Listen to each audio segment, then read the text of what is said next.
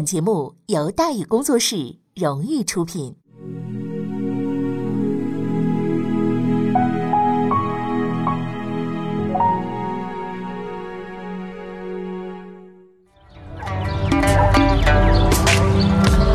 说书唱戏劝人方，三条大道走中央，善恶到头终有报，人间正道是沧桑。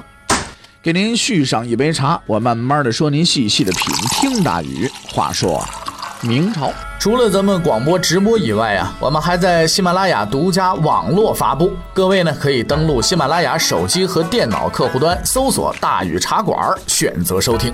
上期节目咱们说到哪儿啊？咱们说到对峙城下，皇太极兵围大凌河，等待援军。左大寿期盼孙承宗。可是呢，左大寿啊，左盼右盼啊，孙承宗派的援军过来啊，都没能突破呢皇太极的包围。左大寿的情况也没改变，他出不去，援军依然进不来，他呀也依然不投降。皇太极呢就想招降左大寿，因为皇太极呢也打不进城去，很小，所以他费尽心机，先是往城里边射箭啊，这个箭上当然啊要绑着这个信箭嘛。可是左大寿这个习惯呢不太好，他就不回信，是吧？就跟我似的，是吧？这个人家给我发了个微信，我这精神回复啊，就总是忘了回复，是吧？左大寿当然不是忘了回复，就不想回复。哎、过了个把月了，回信了，这也迫不得已啊。当初被围的时候啊，实在太过突然。按照明朝规定呢，军事部队执行任务的时候啊，身天身边呢就带三天的干粮，现在都三十天了，吃什么呀？吃人嘛。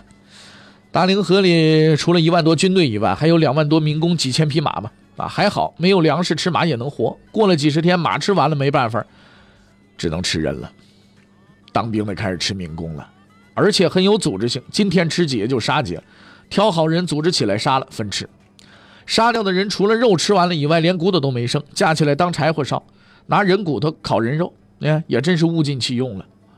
就是这样，左大寿也没投降。但是说实在的啊，这时候左大寿真的到极限了，再这样下去，没被后金军打死，城里的兵自己也把自己给吃没了。所以他开始跟皇太极联系了，联系的话题很简单，俩字儿：投降。皇太极也知道城里边很困难，很缺粮食，但他并不知道左大寿很坚韧。左大寿根本不想投降，他只是拖延时间等待援军。但是时间越来越长，援军却越来越少。于是呢，经过审慎的思考，左大寿做了一个抉择，脱离苦海的抉择。他和皇太极的使者进行了会谈，表示愿意投降。崇祯四年，左大寿召集众将，宣布决定：我要投降。所有的人都赞成，只有一个人反对，谁呀？何可刚。袁崇焕没有看错人，何可刚是一个靠得住的人，他严词拒绝了左大寿的提议，说即便饿死也不投降。袁崇焕也没说错，他的魔咒最终应验了，大家都投降，你不投降，那我就只能杀了你。左大寿用行动完成了袁崇焕诺言的最后部分，自相残杀。他命令将拒不投降的何可刚推出城外，斩首示众。何可刚死之前并不惊慌也不愤怒，只有鄙视，对叛徒左大寿的鄙视。或许在他看来，这是最后的解脱，他终究没有辜负袁崇焕的期望。但他并不知道，坚持到底的人并不止他一个，坚持的方式除了死以外，还有其他的方式，比死更痛苦的方式。杀死何可刚以后，左大寿出城投降。对于左大寿来讲，皇太极显示了最高程度的敬意，比对自己亲兄弟还客气，带着所有的高级官员出营迎接，连跪拜礼都免了，拉进大营，管吃管喝，吃完这喝完了又送土特产，安排休息。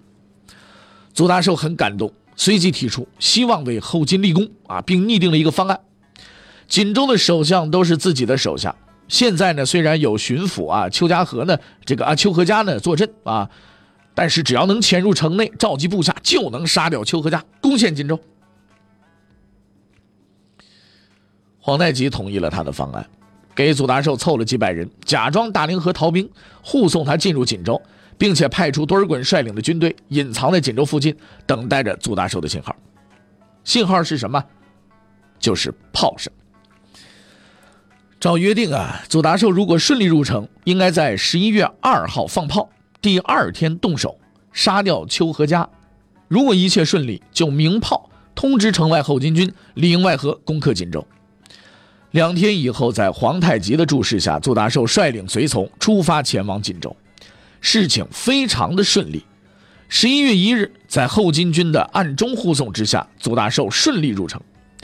从某个角度上来讲啊，你可以说呢，这个皇太极啊是个生意人，他信祖达寿吗？其实他并不相信祖达寿，所以劝降又放走，还客客气气的请客送礼，只是希望得到更大的回报。十一月二日，当他听到锦州城内传来炮声的时候呢，终于放心了。祖达寿传出入城信号，这次生意不会亏本了。但是第二天，他没有听到炮声。很明显，祖达寿还没动手。第三天也没有炮声。就在他极度怀疑之刻，却收到了祖达寿发出来的密信。这封信是祖达寿从城中送出的，大致内容是说，由于出发仓促，且锦州军队很多，身边人手又少，暂时无法动手，等两天再说。那既然如此的话，就多等两天。两天过去了，还是没信儿。又过了两天，还是没信儿。到了第三个两天，终于有信儿了。皇太极又收到了祖达寿的信，写得相当的客气。首先感谢皇太极同志的耐心等待，然后诉苦，说了不得，锦州这城里边啊，那叫布防森严的，我没法动手，希望皇太极继续等，估计啊到来年儿这事儿就能办了。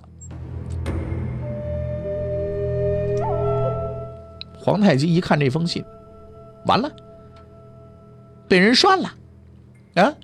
其实从开始祖达寿就没打算投降，堂堂大明总兵怎么能投降呢？但是不投降就出不去啊，所以他决定投个降，我先出去再说。可是贺克刚反对。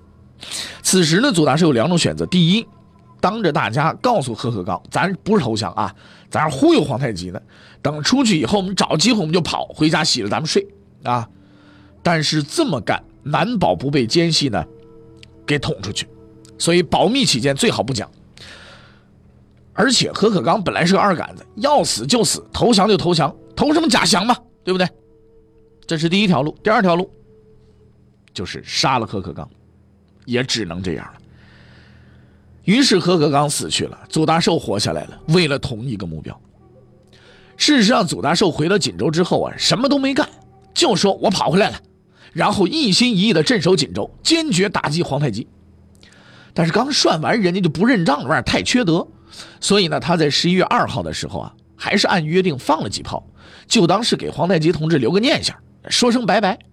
至于送信解释情况啊，说自己啊暂时无法下手，倒也并不是说非常客气，也没办法，因为他这个许多部下和亲属还在皇太极那边呢，自己跑了，你才不跟人客气客气，这玩意儿就扯淡了，对不对？所以这几封信的意思也很明显，就是虽然我我骗了你啊，但是但是你也别生气，你消气儿，你别把事儿做绝了，将来没准咱还得有机会合作，对吧？当然了，关于这件事呢，历史上是有争议的，有说祖达寿同志不是诈降，是真降的，只不过是回锦州之后人手不足，没法下手，所以才没干。这种说法呢是不太靠谱，因为很快他就接受了锦州防务，镇守锦州，要多少人手有多少人手，他也没干呢。袁崇焕终究还是没有看错人呢。但是这件事儿啊，最奇特的地方既不是祖大寿忽悠，也不是皇太极被忽悠，而是崇祯。锦州守将巡抚丘呃丘和家是一个极其谨慎的人，虽然祖大寿没说实话，但他以多方查证确认了祖大寿的投降，并且写成了报告上报给了崇祯。奇怪的是，报告送上去了，崇祯也看了，没有反应，压根儿就没理这回事儿，依然委任祖达寿镇守锦州。在这世界上混呢，大家都不容易，睁只眼闭只眼算得了。最倒霉的反倒是孙承宗了，他开始砌墙的时候，很多人就不服气，现在墙还没砌好，让人给拆了啊，还收拾施工队了，于是又是一片口水铺天盖地而来。孙承宗啊也比较识趣啊，你们不是骂吗？骂吧，一个月以后我辞职，我走人，我不干了，不行吗？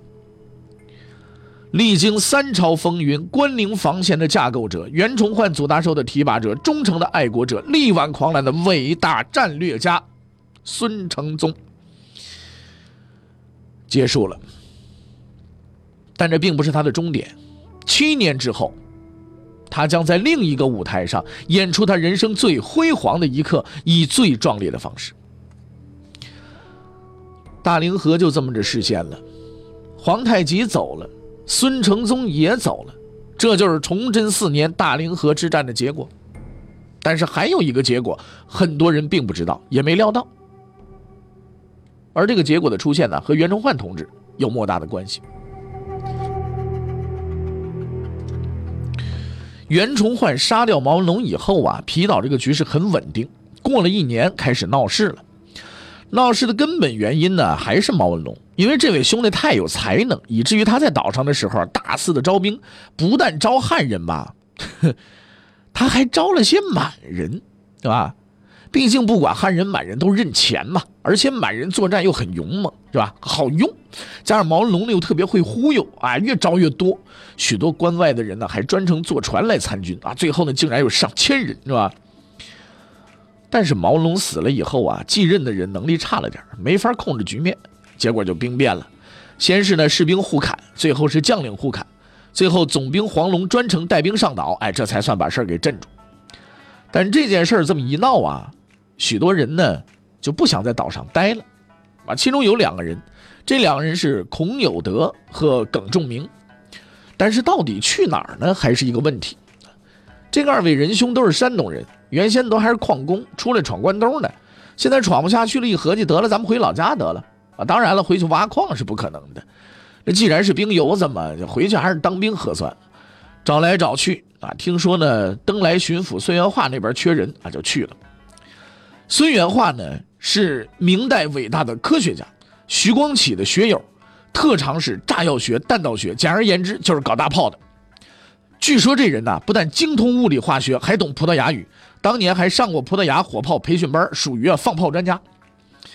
当时呢，他正跟葡萄牙人搞科学实验，就是造大炮呢，手底下缺人，孔有德带人就跑过来了，哎呀，特别的高兴，当即就把人给收编了。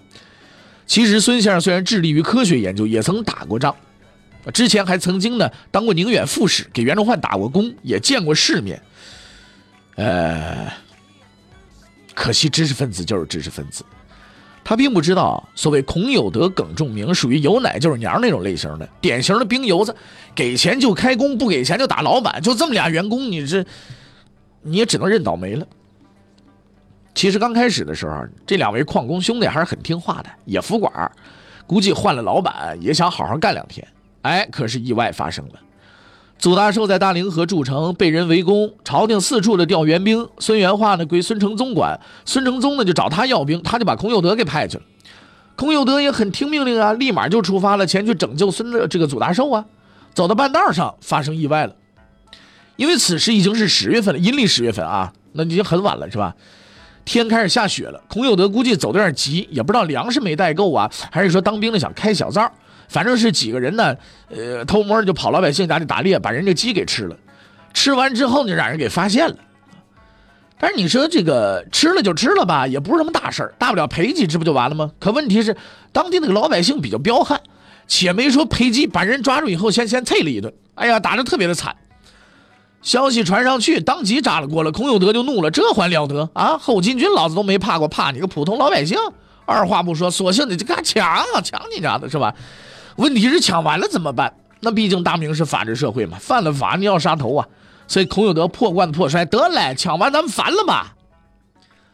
孔有德原本就是挖矿的，也没什么政治目标啊，更不打算替天行道。但既然反了呢，替天抢一把还是要的。他带领部队就开始沿途进行抢劫啊。而此时呢，得到消息的孙元化急得不行，连忙的找这个山东巡抚于大成呢来商量对策。谈来谈去，谈出一结果，咱们招安吧。想出这么个招，原因在于他们认定孔有德的反叛是出于误会，只要把他拉回来安慰安慰，没准再给几只鸡就能解决问题。更重要的事情，这件事情如果追究起来，黑锅就背定了。趁着现在事情还不那么大，是吧？这个瞒报情况是不是啊？哎，这个拉人回来，许还能保住官位，所以不能动武，只能招安。哎呀，事实证明啊，瞒报注定是要穿帮的。孙元化派出使者找到孔有德，告诉他赶紧归队投降，否则就怎么怎么着。孔有德很害怕，当即表示：“哎，我愿意投降，前往登州接受整编。”孙元化很满意，坐在城里呢，等着孔有德。几天之后呢，孔有德顺利到达了登州，干的第一件事就是攻城。你看，我孙元化同志毕竟也是知识分子，他并不知道像孔有德这种兵油子，本没有道德观念，算是无赖，而能镇住的，能镇住他的，就只有更无赖的无赖，比如说毛文龙。而孙专家最多就是个技术员，对孔有德而言，不欺负是白不欺负啊。还好守军反应快，立即出城迎敌。但是就战斗力而言啊，双方差距实在太大了。登州城里的部队平时最多也就打打土匪，跟从皮岛来的孔有德比，那只能算是仪仗队。所以没过多久，部队就被孔有德给击溃了，退到城里了。虽然失利了，但是呢，也还大体还算不错，因为登州城啊有大炮。据城坚守应该也没问题，可惜这个孙元化同志啊，忽略了极为重要的一点，他忘了一个人，谁呀？就耿仲明。耿仲明还在城内，作为孔有德的铁杆老乡、战友兼同事，如果不拉兄弟一把，觉得不地道。耿仲明很地道，所以他连夜打开了城门，放孔有德进城。哎，登州沦陷了。孙元化也很有点骨气啊，听说叛军入城，准备自杀，但是手慢了点，自杀未遂，让人给摁住了。孔有德到底是混社会的社会人啊，讲点江湖道义，没杀孙元化，只是把他扣作人质，同时呢又致信山东巡抚于大成，要求和谈。好在呢，于大成还比较清醒，知道这个事儿啊闹大了，当即上报朝廷，登州失陷了不得了。崇祯一听怒了，搞这么大事现在才来汇报，你们干什么吃的？马上下令免去孙元化啊，这个什么于大成的职务啊，委派谢濂为这个新任登莱巡抚，接任孙元化，平定叛乱。很快，孔有德也得知了这个消息，他明白只能一条路走到黑了，但他对孙元化似乎很有感情，到这个份上了都没动他一根指头，竟然就给放了。但是他做梦都没想到，自己难得干了件好事，结果却把孙专家给害死了。因为这件事从头到尾孙专家责任太大，所以孙元化千里迢迢投奔朝廷之后，让朝廷给逮了，逮着之后送到京城，哎，这么一审，审完了之后判了个死刑，拉出去就给砍了。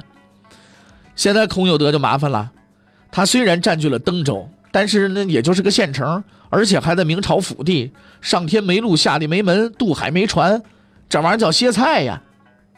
哎，但非常难得，孔有德同志很乐观，他非但没走，干起大买卖来了，找来当年的同事李九成、耿仲明、陈药师，还拉上毛文龙的儿子毛成禄，并广泛招募各地犯罪分子，扩充兵队啊，这个军队。更搞笑的是，他们还组织政府开始封官，封到一半发现，嚯，我没官印呢，专门抓了几个刻印章的啊，帮他们刻印，哎呀，很有点这准备人家国过日子的意思。当然了，在他们的百忙之中呢，也没忘了自己的主业，就是抢劫嘛。原先只抢个把县，现在牛了，统筹抢劫，分兵几路，从登州开始，沿着山东半岛就抢，嚯，这搞得民不聊生啊！崇祯决定要解决这个问题。那么这个问题究竟解决了没有呢？欲知后事如何，且听下回分解。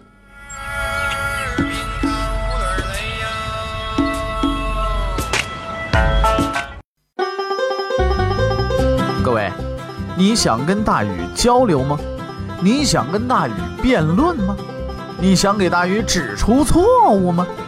来微信吧，微信搜索订阅号大禹茶馆，哎，就能实现了。记住啊，禹是宇宙的禹。